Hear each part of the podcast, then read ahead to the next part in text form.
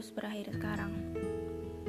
Aku tahu, ini memang terlalu cepat untuk diakhiri.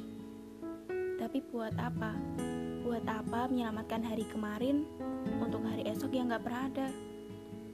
Aku mengenal perasaan ini, sesuatu yang baru tapi tidak asing. Dan kayaknya kamu juga lebih kenal daripada aku. Perasaan menyenangkan yang kita berdua tahu gak akan dan gak bisa bertahan lama.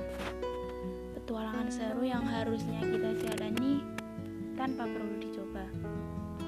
Bukan, bukan karena gak mau berusaha, tapi karena kita tahu gak semua yang kita usahakan ada hasilnya.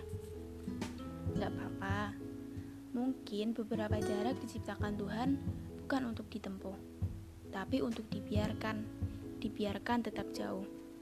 Walau ini terlalu cepat, terlalu cepat untuk menyimpulkan banyak hal.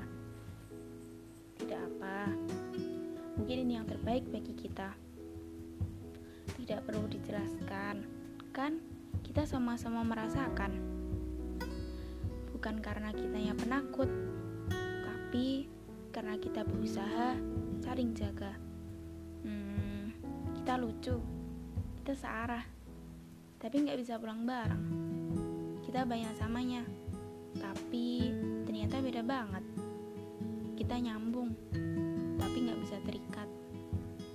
Nggak apa-apa, kan? Nggak semua tokoh bisa masuk dalam cerita yang sama.